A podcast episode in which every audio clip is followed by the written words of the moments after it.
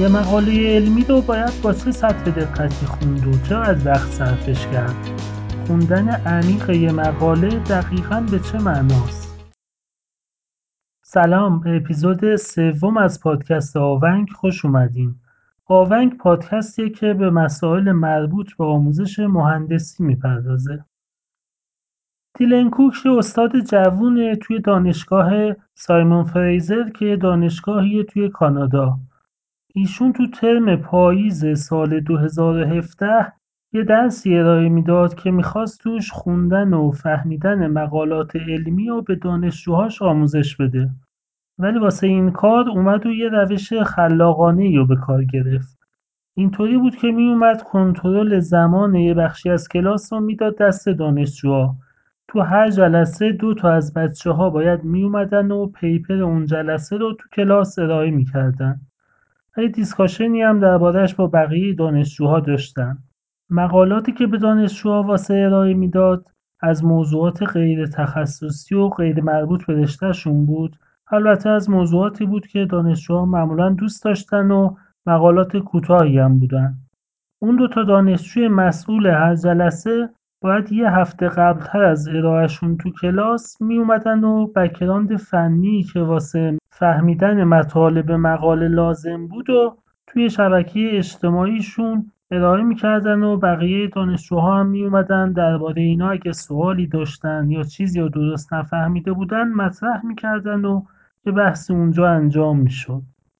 بعد توی جلسه ارائه استاد ارزیابی اون بچه‌های ارائه کننده رو بیشتر بر اساس این انجام میداد که چقدر میتونن ایده ها و نکات اصلی مقاله را به بقیه منتقل کنن و با چه ارگانیزیشنی این انتقال ایده ها را انجام میدن و اینکه مثلا شکل‌های مقاله را چجوری توضیح میدن و اینا.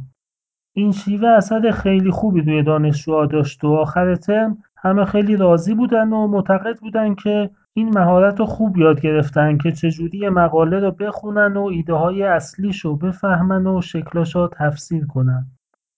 خب بعد از این داستان بریم سراغ این که حالا یه محقق یا دانشجوی مهندسی وقتی که خودش و انبوهی مقاله که پیدا میکنه واسه تحقیقش چه برخوردی باید با این مقالات داشته باشه. پادکست بی پلاس یه اپیزودی داشت که توش خلاصه کتابی رو تعریف میکرد با موضوع این که چطور کتاب بخونیم. اپیزود شماره سی و نهش بود. اول بگم که خیلی اپیزود خوبی بود و پیشنهاد میکنم که اگه نشنیدینش برین بشنوین. اون اپیزود درباره نحوه خوندن کتابای عمومی غیر داستانی بود. با این همه یادمه همون موقعی که من داشتم میشنیدمش به نظرم رسید خیلی از اون حرفایی که میزنه واسه خوندن مقالات علمی هم درسته و واقعا کار میکنه. اما من تو این اپیزود میرم سراغ منابعی که دقیقاً درباره خوندن یه مقاله علمی هن و منظورم هم یه ریسرچ پیپره. البته که مقالات علمی ساختار استاندارد و بخشای مشخصی دارن که با کتابا تفاوت زیادی داره.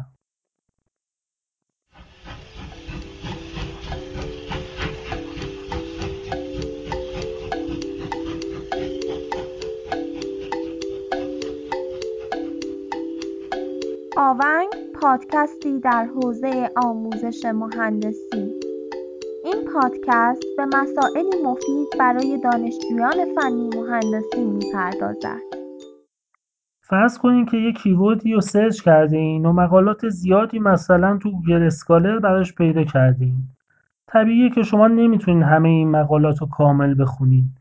یه راه حل اولیه اینه که بیاین و به هر حال مقالاتی که تو ژورنال‌های غیر معتبر و کمتر معتبر هست تا حذف کنین و به مقالاتی که سایتیشن یا ارجاع بیشتری دارن بیشتر بپردازین. این کار خوبیه ولی اولا هر مقاله‌ای که حتی تو ژورنال‌های معتبر چاپ شده باشه هم معلوم نیست حتما مقاله خوب و معتبری باشه. مثلا ممکنه که مقاله خوب باشه ولی دقیقاً به درد اون موضوعی که شما در موردش تحقیق می‌کنین نخوره. اینجاست که داشتن یه متدولوژی مشخص تو خوندن مقالات میتونه به درد بخوره. هر مقاله‌ای را حداکثر در سه مرحله یا سه سطح میتونین بخونین. سطح اول به شما ایده کلی اون مقاله رو میگه. تو سطح دوم شما محتوای مقاله هم کاملتر متوجه میشین ولی خیلی وارد جزئیات نمیشین. سطح سوم همون خوندن عمیقه که باعث میشه شما مقاله رو به طور کامل بفهمید. الان بریم سراغ مرحله یا سطح اول.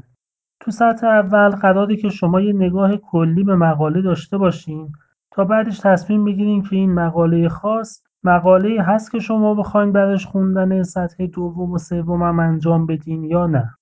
این مرحله باید چیزی حدود پنج تا ده دقیقه برای یه مقاله طول بکشه.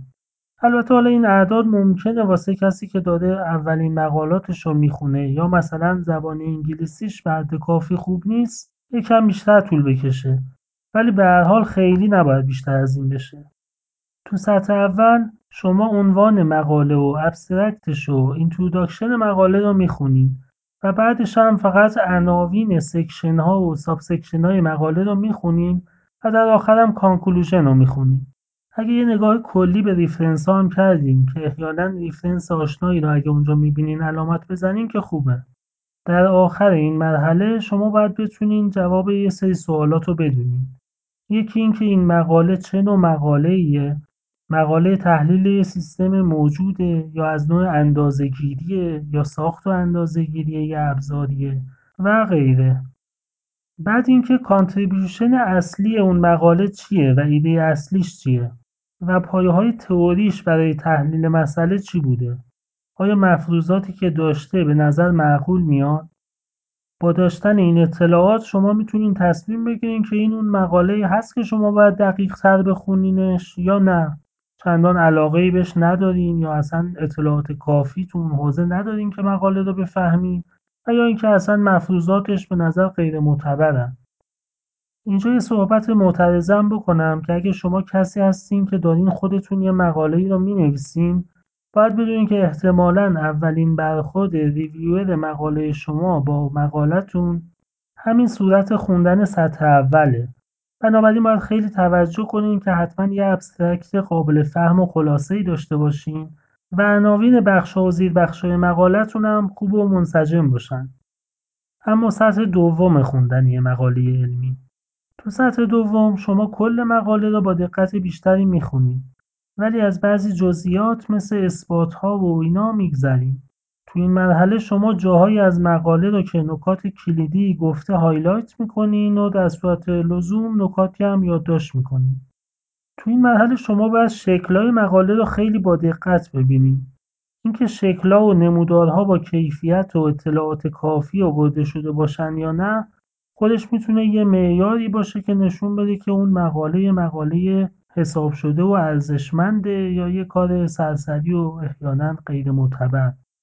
همینطور تو این مرحله جاهایی که به مقالات یا کتابایی رفرنس داده که به نظر نکات مهمی دارن و شما نخوندینشون رو علامت گذاری کنین که در صورت لزوم به اون رفرنس ها مراجعه کنین و بک‌گراند مقاله رو بهتر متوجه بشین. مرحله دوم واسه یه مقاله نچندان بلند ممکنه که یه ساعت یا کمی بیشتر طول بکشه. بعد از این مرحله شما باید محتوای مقاله رو گرفته باشین و بتونین که نکات اصلی مقاله رو خلاصه کنین یا احیاناً به یه فرد دیگه ای ارائهش بدین. بعد از این مرحله حالا با این سطح اطلاعاتی که از مقاله دارین میتونین ببینین که این مقاله دقیقاً اون مقاله‌ای هست که به کار شما میخوره یا نه. اگه به دردتون میخورد که میرین سراغ سطح سوم خوندن مقاله.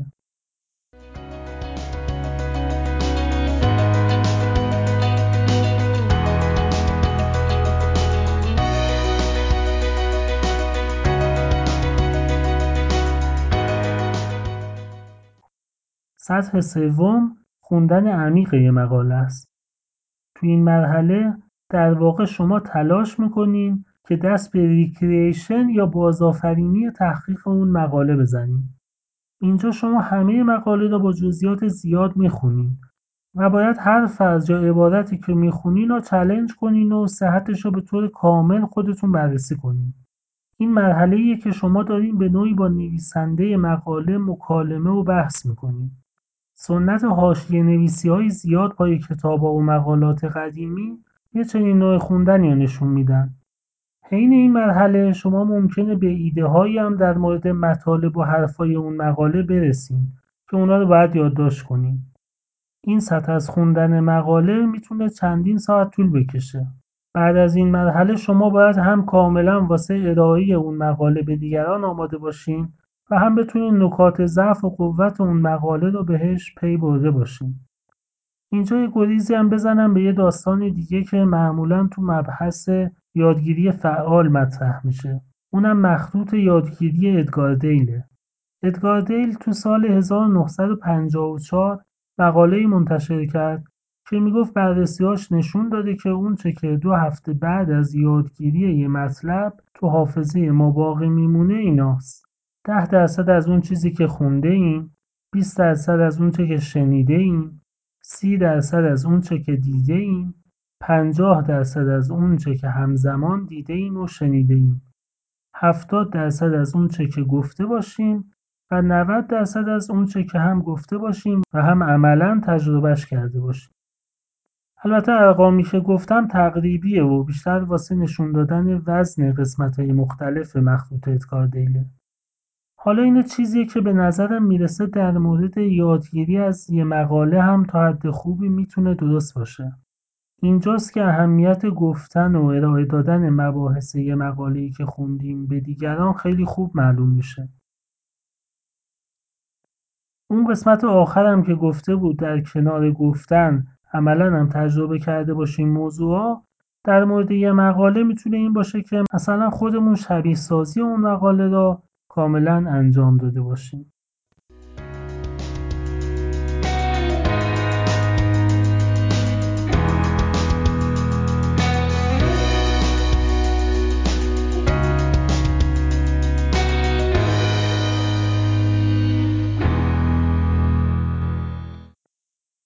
چیزی که شنیدین اپیزود سوم از پادکست آونگ بود.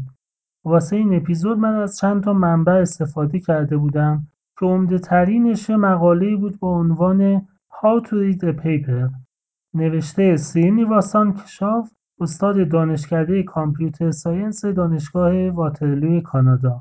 اون مطلب مخطوط ادگار دیل هم خودم اولین بار توی کتابی به اسم نوآوری در آموزش مهندسی از دکتر حسین معماریان خوندم که نکات خیلی خوبی تو زمینه آموزش مهندسی خصوصا برای مدرسین اون کتاب داره. خیلی ممنونم از شمایی که پادکست را به دوستاتون و خصوصا دانشجوها معرفی میکنین. پادکست آونگ رو میتونین از همه اپ‌های پادگیر بشنوین. البته اپیزودا رو توی کانال تلگرامی پادکست با شناسه آونگ‌کست هم منتشر میکنم. اگه خواستین برای من کامنتی بذارینم میتونین این کار رو توی اپ‌های پادگیر مثل کست باکس بکنین یا اینکه به ایمیل پادکست با آدرس آونگ‌کست ات جیمیل دات کام ایمیل بزنین. تا اپیزود بعد، خدا یار و نگهدارتون.